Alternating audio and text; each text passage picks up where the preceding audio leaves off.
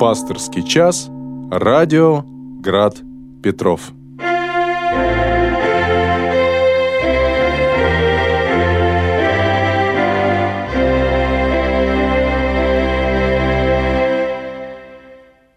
Здравствуйте, дорогие братья и сестры, уважаемые слушатели Радио Град Петров. Мы в прямом эфире, и пасторский час сегодня для вас проводит протерей Георгий Офия, настоятель храма во имя иконы Божией Матери Утолимая Печали на Будкинской улице. Сегодня среда, 13 декабря 2023 года. Э, день памяти, во-первых, конечно, апостола Андрея Первозванного. И мы поздравляем всех кто те заименит. Сегодня э, и священников, и всех ан- тех, кто носит имя апостола Андрея. Но сегодня еще несколько других памятных дат, о которых мы говорим, поговорим несколько позже. Во-первых, сегодня день представления э, святого Германа Аляскинского, великого миссионера, который э, проповедовал на Алиутских островах и э, всю жизнь свою, весь остаток своей жизни посвятил проповеди и служению этому малому народу алиутов и почил и именно в этот день, и день его кончины, это и, собственно, его э, святая память почитаются до сих пор во всей Русской Америке. То есть во всех тех местах, которые были э, не просто открыты э, русскими первопроходцами, но и э, освоены и христианизированы. Это э, Алиутские острова, это э, Аляска, и э, вплоть до побережья Калифорнии были русские колонии. И в том числе э, там процветало трудами э, миссионеров, прежде всего самого Германа Аляскинского, который остался единственным из русской миссии в живых, остальные утонули, возвращаясь с континента, и трудами э, великого тоже нашего миссионера, э, тогда священника, белого священника Иоанна Попова, который э, стал впоследствии известен как, во-первых, э, епископ Иннокентий, уже после э, того, как он овдовел, он был пострижен в монашество, принял э, имя Иннокентий, был э, святителем в Иркутске, а потом был э, в Москве и был московским первосвятителем. И мощи его святые находятся в Троице Сергиевой Лавре. И мне довелось в прошлом году молиться у его мощей в день его памяти. Еще одна памятная дата. Сегодня, сегодня мы вспоминаем 40 лет назад э, в этот день почил о Господе э, замечательный пастырь, э, протопресвитер Александр Шмеман. В Америке, в Нью-Йорке он умер незадолго до этого причастившись святых христовых тайн и был пособорован. Он достаточно долго болел и сумел приготовиться к своей блаженной кончине и сделал э, это как праздник. То есть вот есть люди, которые вспоминают, э, знавшие его живым, и э, присутствовавшие при его прощании с людьми, и сделал из этого удивительный праздник, такую зимнюю Пасху. Э, если будет время, мы поговорим об этом замечательном человеке.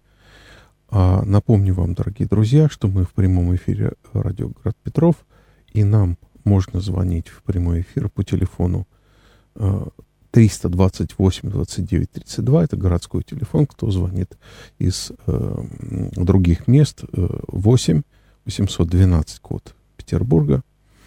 Также по этому номеру э, плюс 7 812 328 29 32 можно писать сообщения в мессенджере WhatsApp. Мы их прочитаем. И э, можно оставлять ваши вопросы на э, сайте Радио Город Петров. Вопросы в прямой эфир в соответствующем разделе. И вот таким образом мы будем связываться и как-то общаться. Эдуард э, написал в мессенджере WhatsApp. Вопрос э, по словам преподобного Макария Оптинского. Предлагаю совет против уныния, терпения, псалмопения и молитва. А как приобрести терпение? Терпение – это добродетель, как и всякая христианская добродетель, это э, дар Божий, харизма, это дарование. Поэтому об этом надо просить. Но терпение, в отличие от э, такого обыденного понимания этого слова, это не пассивное э, состояние, это активное противостояние внутреннему, прежде всего, злу. То есть вот этим помыслом, э, искушающим нас, привычкам и э, прочим вот, э, тем свойствам падшего человеческого естества, которые мы все э, за собой знаем. Э, преподобный Макарий предлагает против уныния терпения, псалмопения и молитва. Спорить здесь совершенно невозможно, да и не нужно. А, но, на мой взгляд, еще одно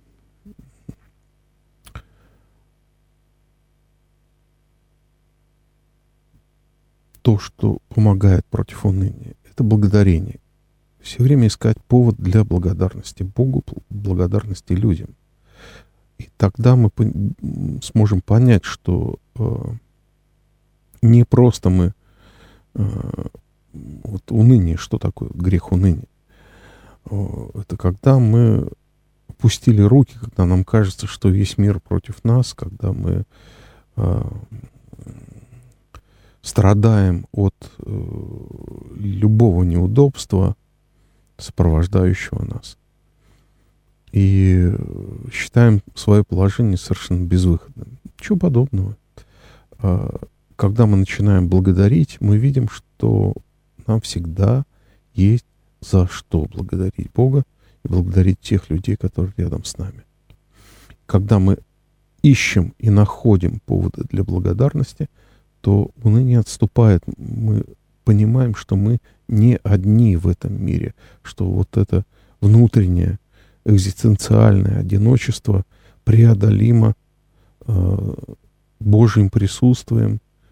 Ну, собственно, и э, псалмопение к этому располагает, если мы сознательно читаем э, псалтирь, а не просто бездумно повторяем малопонятные или совсем непонятные слова. И молитва. А молитва — это, собственно, богообщение. Опять же, что имел в виду преподобный Макарий? Молитву как произнесение текста, я думаю, вряд ли. Я думаю, что он имел молитву как слышание и собеседование с Богом. Поэтому, конечно, мы а, должны пытаться всячески избегать Э, уныние, которое вгоняет в нас, э, уже может вогнать в болезнь, которую мы называем э, уже медицинским термином депрессия. А вот это уже надо лечить. Лечить медикаментозно и методами психотерапии и иногда даже психиатрии. У нас звонок, пожалуйста, говорите. Здравствуйте, отец Юрий. Боже Анатолий. У меня два вопроса. Вот первый такой. Значит, говорят, надо любить э, ближнего своего, врагов любить. А не всегда это получается. Но мне пришла такая мысль, что вот если не можешь любить, ну просто желай добра, вот как бы такой простой шаг сделай навстречу. Желай всем добра, всем, врагам, не врагам, там, и все. Это уже будет какой-то шаг. Э, что вы по этому поводу скажете? И второе, вы участвовали в передаче на радиоканале э, Радио России 22.05 в субботу. Ну, какую-то там субботу было, вы там были. Э, что про эту передачу можете сказать? Это э, территория веры, да? Э, пару слов скажите. Спасибо. Да, спасибо за звонок, Анатолий. Ну, давайте на второй вопрос сразу отвечу вам. На Радио России я раньше бывал достаточно часто, сейчас тоже бываю, но гораздо более э, редким образом. Это хорошая передача, это такая светская площадка для возможного высказывания э, мнения э, с точки зрения христианства. Вот такими площадками надо очень... Слава Богу, что есть такая возможность пользоваться такими площадками. Территория веры — это светская передача, которую ведет светский человек, э, приглашает туда для диалога, для бесед э, психологов, философов, э, филологов, педагогов. И э, иногда приглашает священников или представителей других конфессий. Это, собственно, светская площадка. И вот когда мы туда попадаем, нам очень важно донести Э, не просто мнение э, свое собственное, но то, которое обусловлено нашей верой. Вот тогда мы сможем... Э, это как такая площадка для проповеди, но не проповеди напрямую, не для того, чтобы вот так вот в лоб призывать, а заинтересовывать, заинтересовывать светскую аудиторию – не церковную аудиторию вопросами э, и православного вероучения, и православных взглядов на э, мир, на человека. Поэтому это очень хорошая передача, на мой взгляд. Э, по поводу любви и заповеди, Божьей заповеди о любви, и о том, что это такое. Да, это, наверное, самый сложный вопрос, который мы можем себе поставить и попытаться на него ответить. Я много раз уже об этом говорил, что то слово «любовь» и такой императив, повелительное наклонение «возлюби», как заповедь Божия, это несколько отличается от нашего обыденного восприятия этого слова оно э, в нашем обиходе достаточно много значения имеет. Э, и новозаветный язык, тут язык Нового Завета, он различает несколько разных пониманий этого слова. Вот в русском языке, скажем, словом «любовь» я люблю, и дальше мы говорим о предмете своей любви, мы можем говорить, что я люблю мороженое, да, а я люблю своих друзей, это правильно, и то, и другое, и я люблю Господа. И третье будет правильным. Вот для всех э, разных видов любви у нас одно слово. А вот э, в языке Нового Завета словом «любовь» обозначается нечто особенное.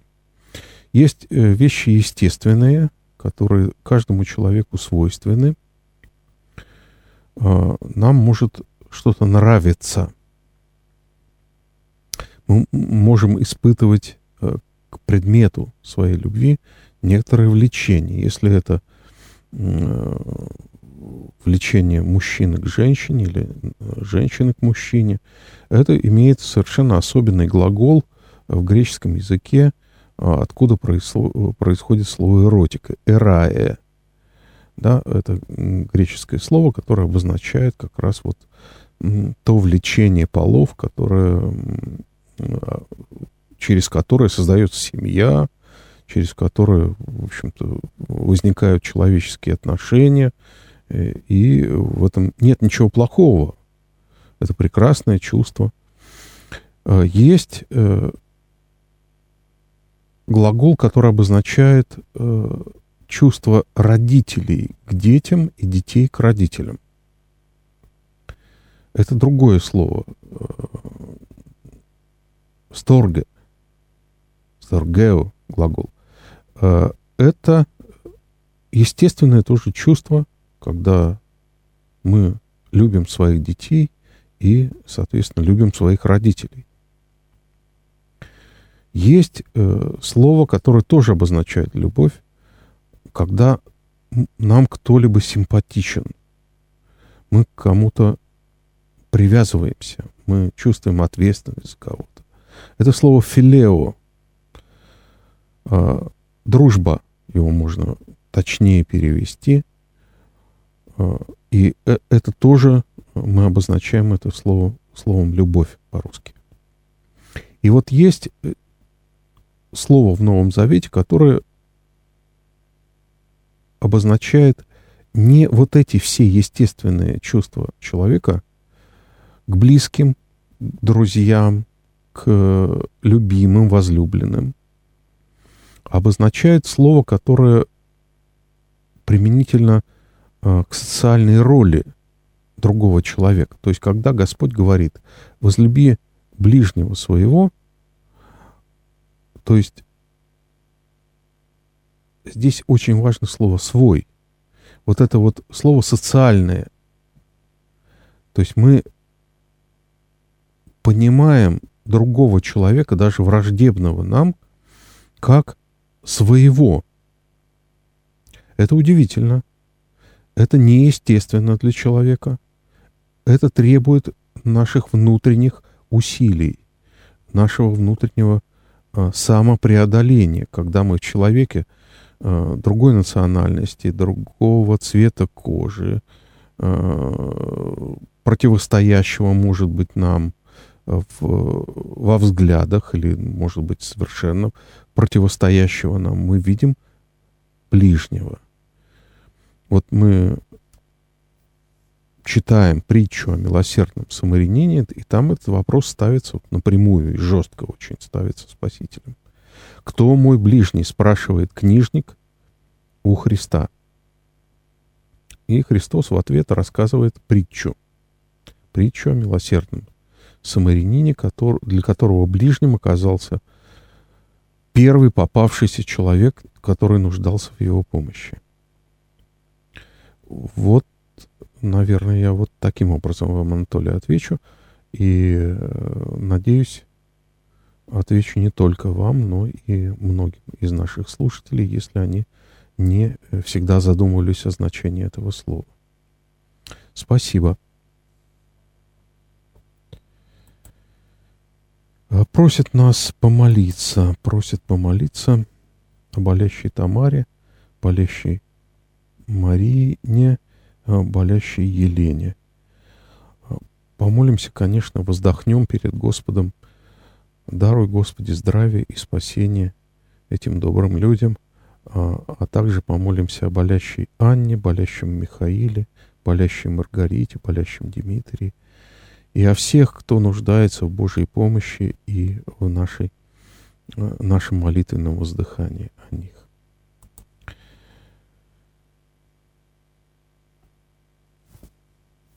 Так, э, у нас, напомню вам, что у нас есть возможность задавать вопросы на сайте, в мессенджере WhatsApp и э, в прямом эфире, эфире по телефону в студии. Э, вот пришел вопрос из Новосибирска.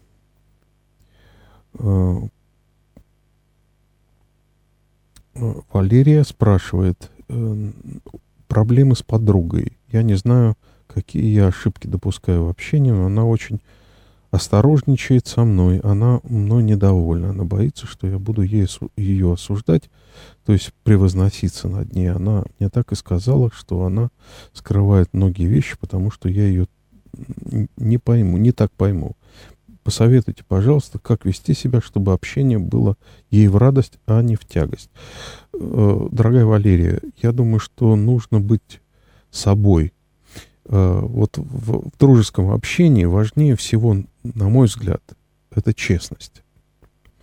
Не честность, ну, которая, конечно, сопряжена не с э, вот, какой-то грубостью, да, а с тактичностью.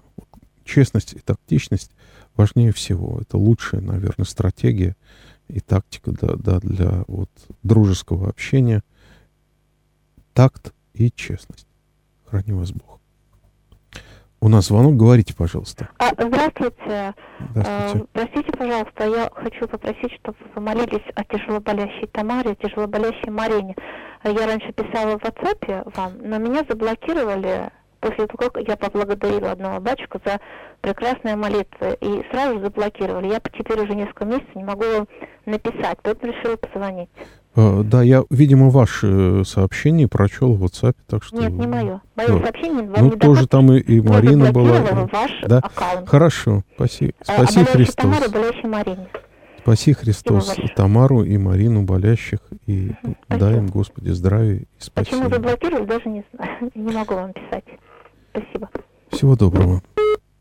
Елена из Санкт-Петербурга спрашивает нас, не могли бы вы объяснить, в чем разница отношения к войне в Ветхом и Новом Заветах? Спасибо. А, Ветхий Завет констатирует войну как э, некое явление человеческого э, человеческих сообществ. В Ветхом Завете вражда начинается с братоубийства, с убийства Каином своего э, брата Авеля. И там, если смотреть по тексту книги Бытия, там глагол, глаголы, которые соответствуют э, нашим словам восстал Каин на Авеля и убил его. Да, вот так звучит, звучат слова. Вот восстал и убил э, у нас как бы в прошедшем времени и как однократное действие, мы так приним, понимаем это. А вот в библейском тексте эти глаголы поставлены в такое время, которое у нас не употребляется в нашем языке, имперфект. Этот имперфект э, обозначает следующее – то есть действие однажды началось, но оно продолжается. То есть вот это восстал, это значит, он продолжает восставать. И убил, он продолжает убивать. И вот вражда э, в этом смысле, она в падшей чел- человеческой природе заложена как порча. И следствие этого те войны, те конфликты, которые на протяжении всей человеческой истории э, сопутствуют человеческим об, сообществам во всякое время, во всяком месте. В Ветхом Завете есть э, войны как таковые и войны особенные, которые велись э, не просто э, людьми, а э, народом Божиим за землю обетованную. Они называются войны Господни. Они закончились завоеванием Ханаана. Это были очень жестокие войны, как и все тогдашнее время. Они, собственно, геноцид, то есть полное истребление, было в заводе, там, например, у Ассирийской империи, там, или у, у, у Древней Ассирийской империи, или в каких-то других э, сообществах, да, там. А война была делом обычным, э, война в смысле грабежа, э, и даже вот э, достаточно часто встречается в Библии выражение, это было время, когда цари выходят на войну. А когда они выходили на войну? А вот когда проходил сезон дождей, подсыхали дороги, и можно было спокойненько, э, значит, э, с каким-то ополчением э, выдвинуться и пограбить соседей. Вот это была обычная история в, в древнем мире. Поэтому укрепленные были города, поэтому и люди отсиживались за земляными валами или за каменными стенами и оборонялись, и вот э, такого рода войны велись постоянно. А в Новом Завете о войнах говорится как о знамени последних времен. То есть не говорится, нет оценочных суждений. Э, Спаситель по многим вопросам не оставил каких-либо оценочных суждений. А э, говорится о войнах, э, землетрясениях и различных вот катастрофах перед кончиной времен. Поэтому вот э, в эти времена, которые со дня Вознесения Спасителя, Спасителя до второго его пришествия названы в Новом Завете последними временами, вот будем рассматривать каждое, каждый конфликт как знамение, предвестие конца времен. Надеюсь, я вам ответил. На звонок, пожалуйста, говорите.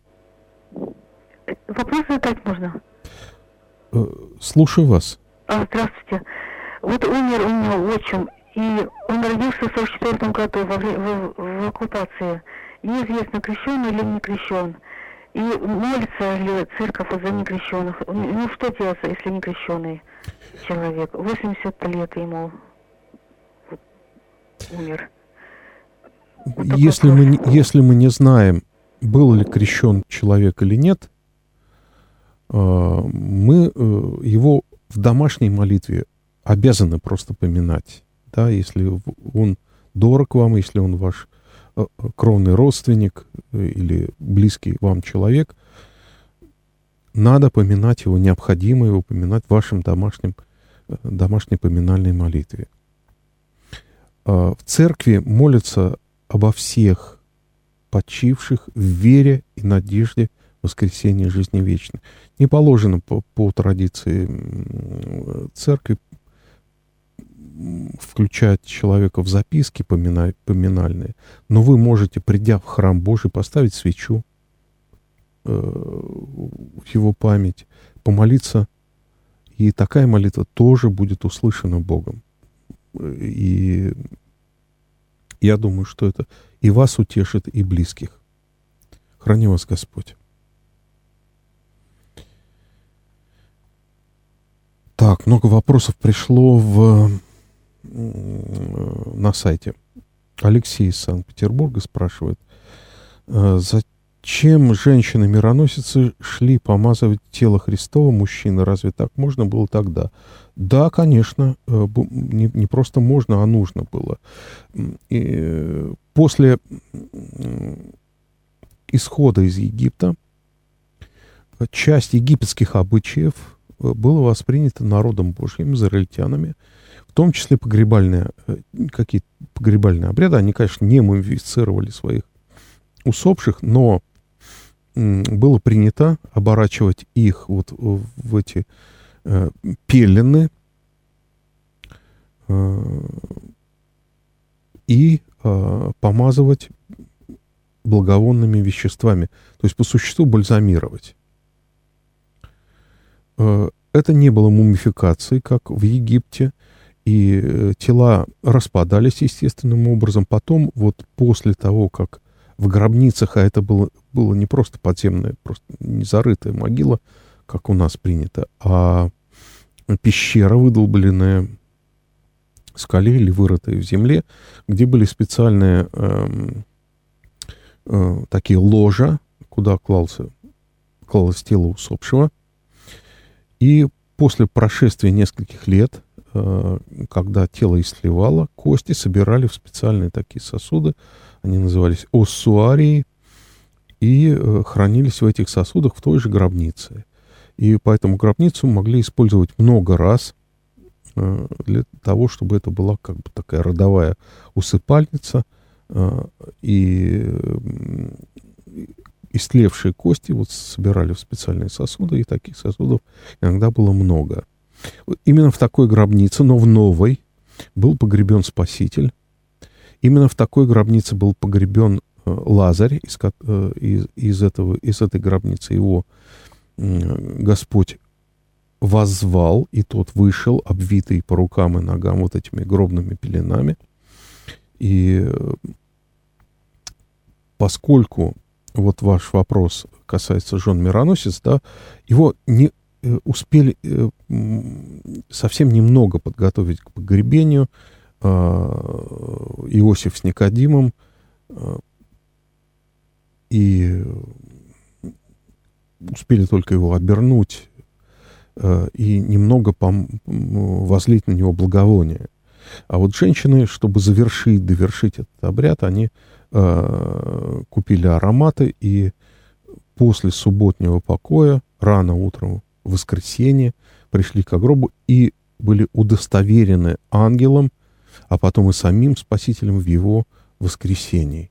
То есть вот это вот их желание э, исполнить обряд совершенно безнадежное желание, потому что э, вот мир рухнул с э, крестной смертью Спасителя, а, но они остались ему верны, поэтому мы их так почитаем, этих жен мироносец, целую э, третью пасхальную воскресенье мы посвящаем, церковь посвящает их памяти. Спасибо за ваш вопрос. У нас звонок, пожалуйста, говорите. Здравствуйте, добрый вечер. Меня зовут Александр. Я хотел бы задать вопрос по поводу Евангелия, которое читалось полтора, э, позавчера. Это э, о том, как Иисус Христос выгнал э, продающих и покупающих из храма. Это толкование на Граде Петрове комментировал Александр Дегилев. Вот. Он сказал, что наши обвиняют иногда, в на, что в наших церквях идет продажа свечей там, вот, но э, якобы свеча это является э, символом э, вот, жертвы человека, вот, э, и он ее квалифицировал как положительный э, такой вот момент. Вот. Но э, осуждал э, тех фарисеев, которые э, брали плату за жертвенных животных, якобы там э, какая-то происходило в храме э, биз, занятие бизнесом. Вот. Но это же ведь несправедливо, потому что у нас э, нередко в церквях продается э, неизвестно что в, церкви, э, в лавках. И золото, и серебро, и сувениры всевозможные. Uh-huh. вот, и, и это оправдать как бы не очень ну, я понял, я понял ваш вопрос. Спасибо большое. Э, значит, по поводу торговли в храме.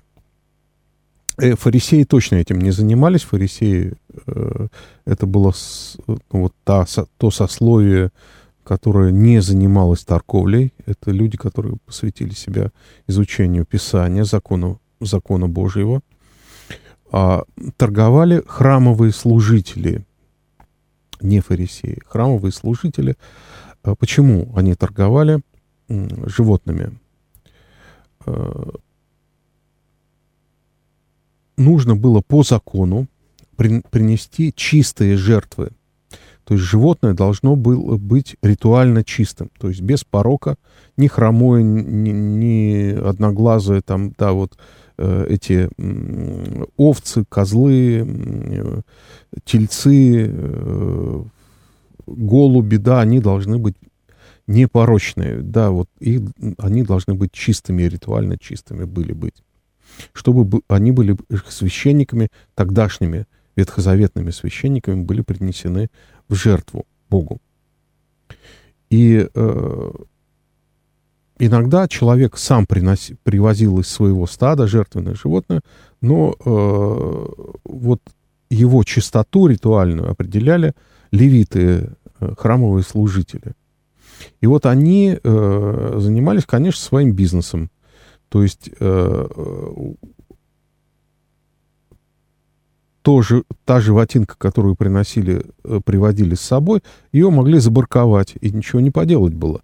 А они могли торговать вот этими сво- своими из своих стадов, из своих стад, э, да, вот э, уж точно ритуально чистыми, э, но, естественно, дороже, чем если бы это приносил э, отдельный человек. Вот, то есть, собственно, вот подоплека именно такая. Скорее всего, в храмах, в дворах не, было торг... не торговали животными, могли заключать сделки – и вот этот гомон, который стоял, да, и, э, опять же, храмовую пошлину нужно было платить э, только храмовой монетой особенной. И вот на обмене этих денег на все остальные все имели, так сказать, э, как вот это называется сейчас по-современному, маржа, то есть разница курсов.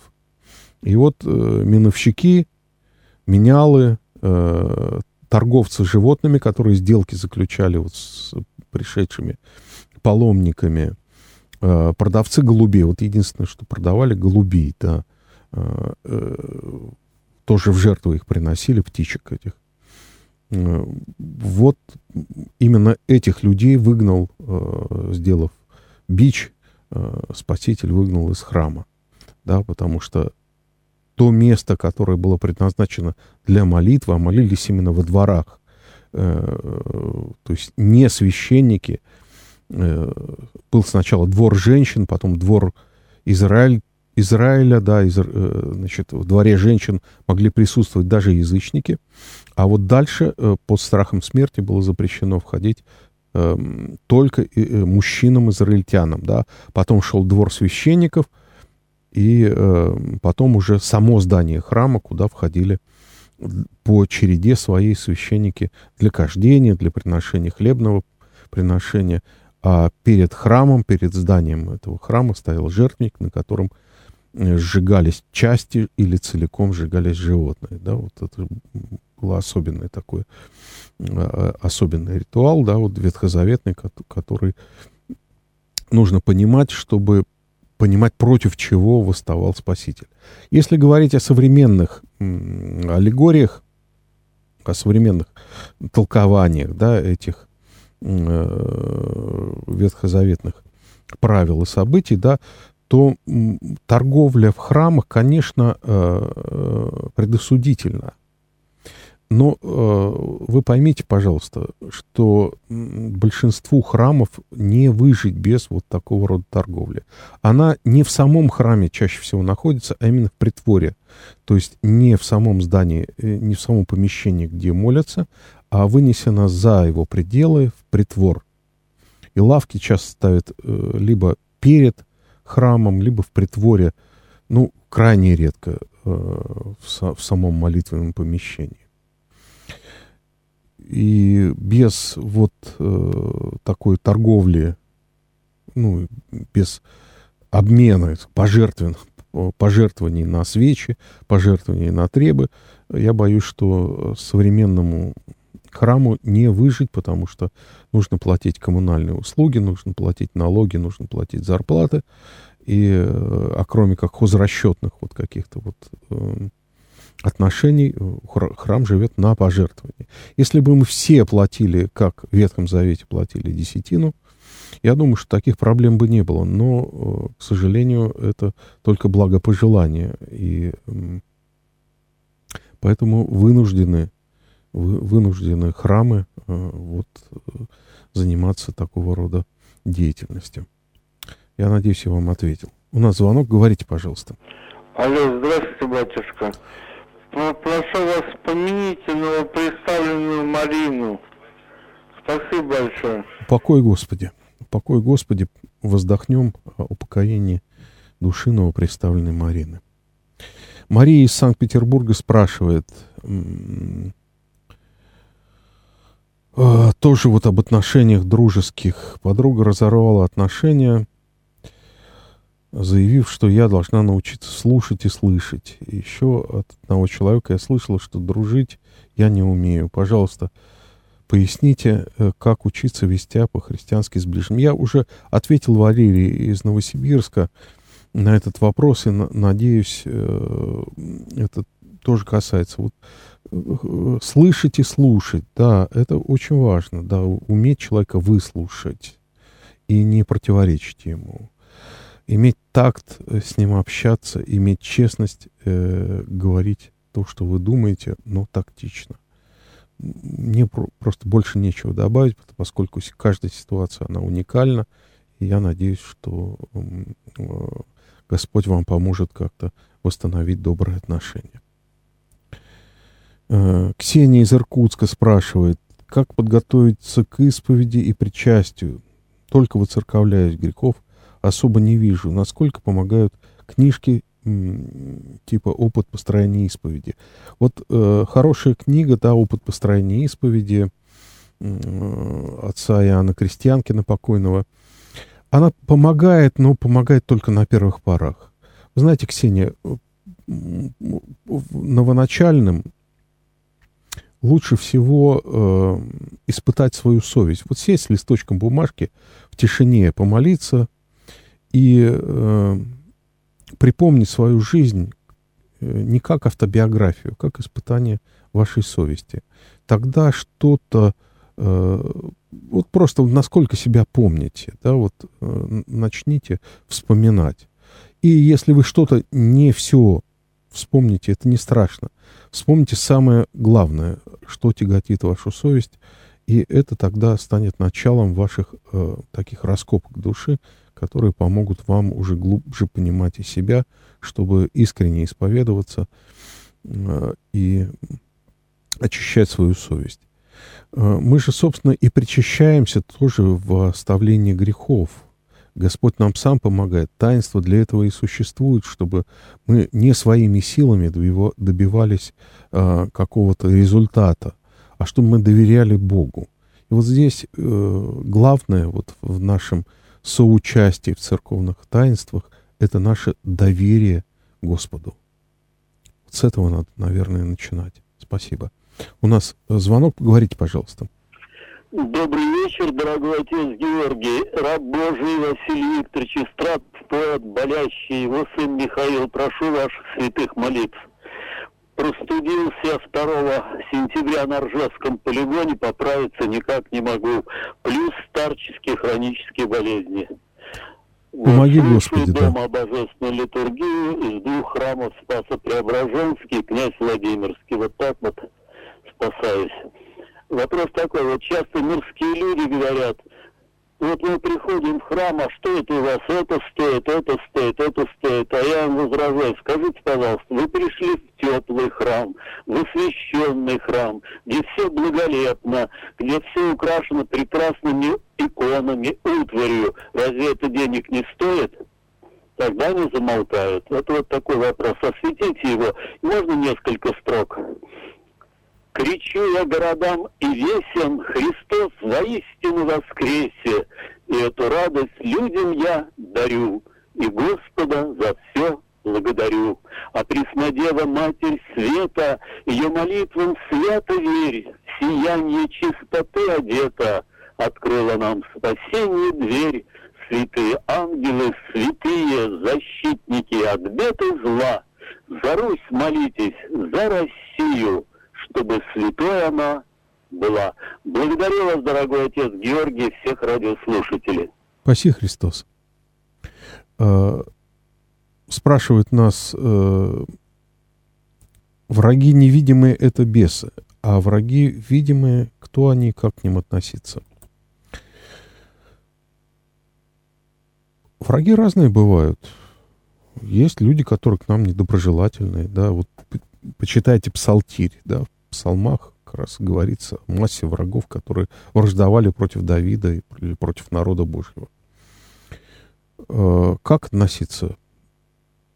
Как э, к тем, кто испытывает нас?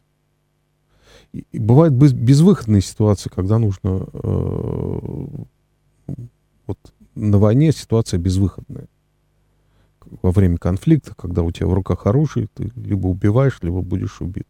Это очень, жал, э, конечно, страшно, но ситуации такие случаются. Да. А если мы э, просим, чтобы Господь избавил нас от врагов видимых и невидимых, чтобы оградил нас от людей недоброжелательных, чтобы оградил нас от э, бесовских искушений. Я думаю, что здесь достаточно просто все понять. Э, спрашивает нас Александр из Санкт-Петербурга притча о десяти минах. э, были, была ли такая денежная единица. Это единица не денежная, а единица веса. Ну, тогда они слабо различались, потому что были уже монеты в то, в то время, во времена Спасителя. А были весовые единицы. Талант это примерно 24 килограмма, а мина это примерно фунт, то есть грамм 400 серебра. Большие, большие деньги, большие. Да, поэтому это и денежная единица, единица веса. Так что э, все это оправдано. Ну, на звонок говорите. Я еще хочу спросить. Вот про псалтирь. Как вот ее использовать для, для души? Мне вот нравится, как ее слушать. И в каких случаях слушать псал, псалтирь? Может ее как бы э, так, вот даже засыпать с ней я предпочла бы другой раз. Или как вот правильно, не обращаться? С псалтирем как обращаться? К любой э, библейской книге благоговейно. И э, вы знаете, у нас чтение псалтири очень ритмичное, накатанное такое, и мы не всегда понимаем смыслы. Я очень рекомендую читать переводы. Разные есть переводы. И тот же синодальный перевод, обыденный, да, вот, который вот, сказать, мы с 19 века имеем в нашем обиходе, то есть перевод на русский язык, да, вот он помогает нам понять смысловые акценты в книге псалмов. А, слушать, конечно, вот, но не понимать это красиво, может быть, но я не, не вижу в этом особенного смысла. То есть услаждаться просто музыкой церковнославянского языка, да, и можно получать от этого эстетическое удовольствие. Но, но для меня важнее в этом смысле э, смысловое наполнение и молитвенное наполнение псалтири, потому что молитва, это, э, псалтирь — это прежде всего молитвы, это молитвы. И в древней практике сирийского монашества, например, целиком прочтение всей псалтири это было ежедневным правилом э, у, у сирийских пустынников монахов. Надеюсь, ответил. Так, много вопросов у нас э, с сайта. Что такое самость, спрашивает Ксения из Санкт-Петербурга. Это грех, проси, э, просил у батюшки благословения. Он сказал, что это тебе мешает твоя самость. Не понимаю, что такое самость. Но я думаю, что это определенным образом синоним э, самоутверждения, то есть гордыни. Э, я не знаю, что, что, что имел в виду священник, который вам это сказал.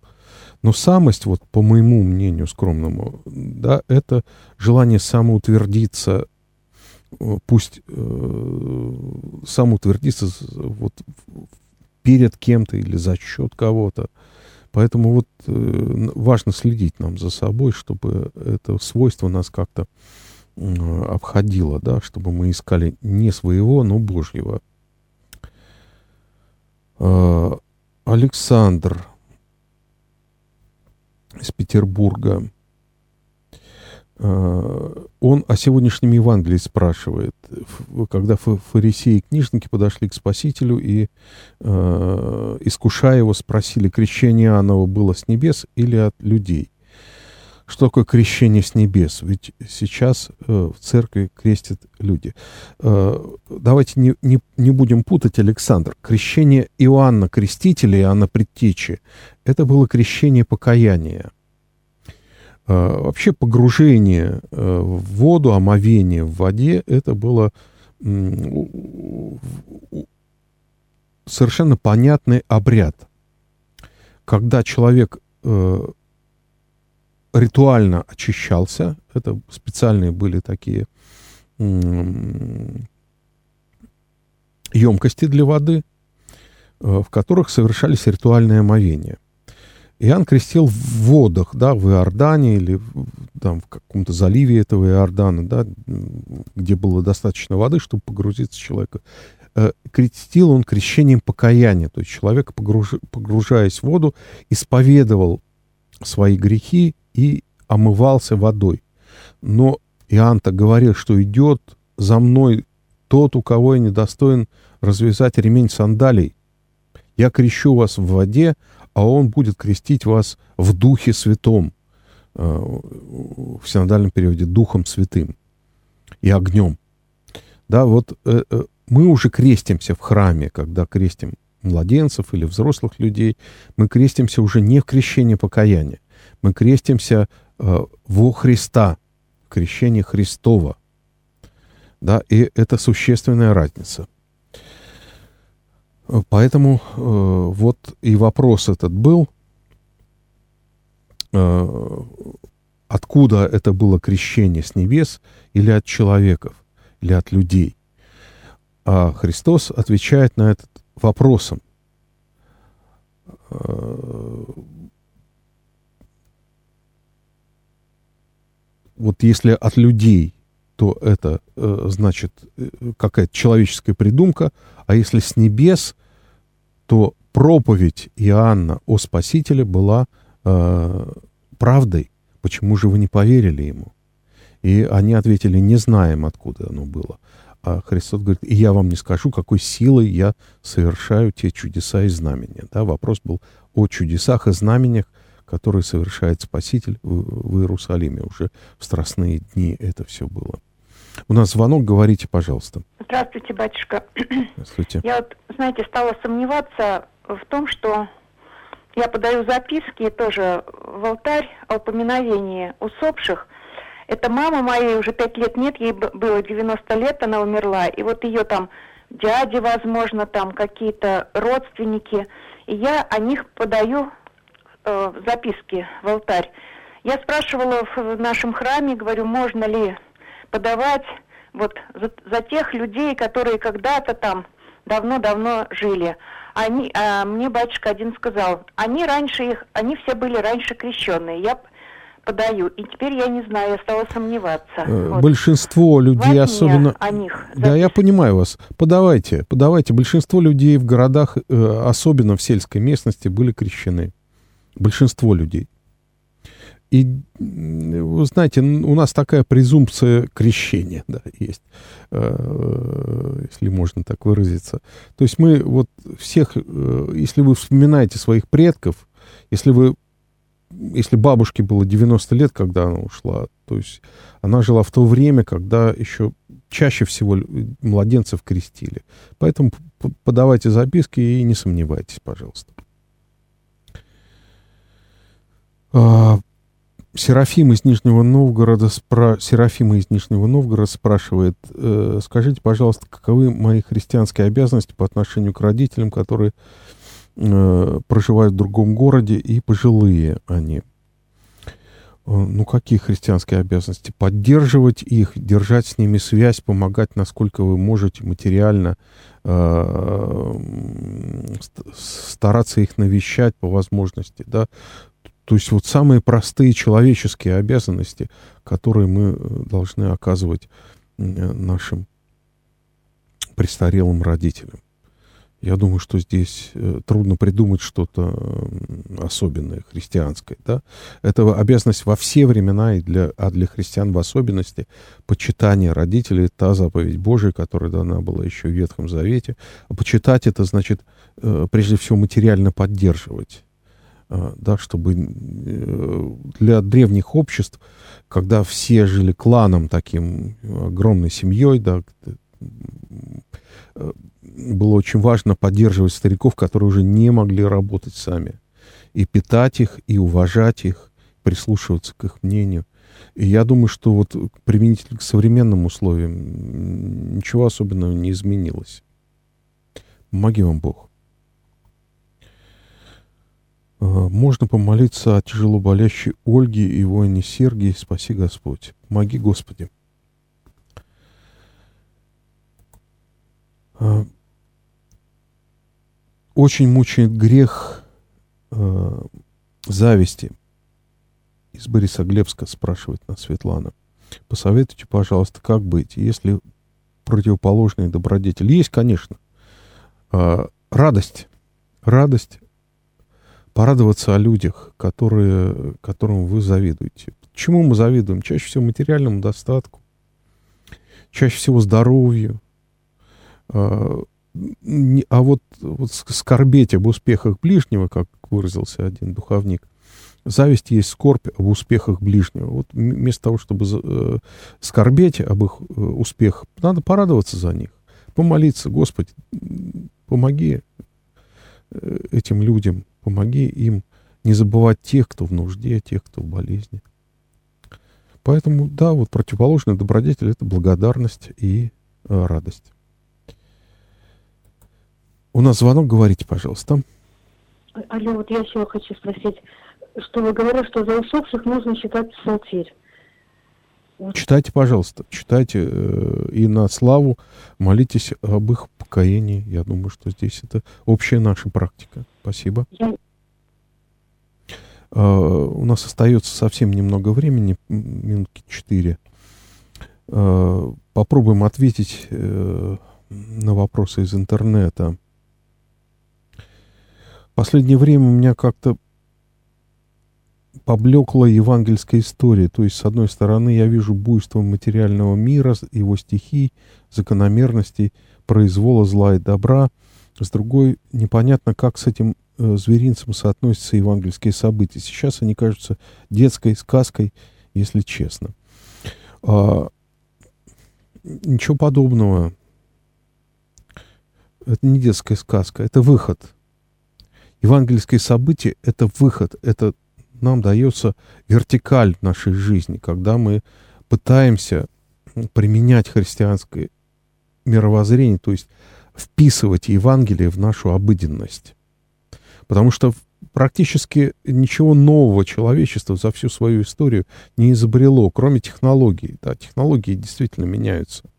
А вот э, человеческая природа остается точно такой же информация, да, массовость ее и такая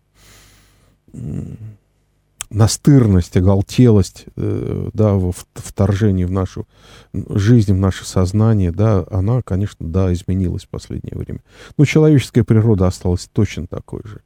Ни, никаким образом она не переменилась с, э, э, со времен грехопадения. Поэтому э, это просто застит от нас вот эти стихии мира всего, застит от нас Евангелие. А Евангелие дает нам выход, когда мы начинаем себя ставить внутрь евангельского повествования. И так, вот попробуйте так сделать, поставить себя внутрь евангельской истории. И вы увидите, что э, те обстоятельства евангельских событий, они э, остаются прежними и остаются для нас совершенно актуальными. А вот выходы, которые мы можем искать, они э, невозможны по горизонтали, они возможны только вертикальным образом. То есть к Богу, но и от Бога тоже.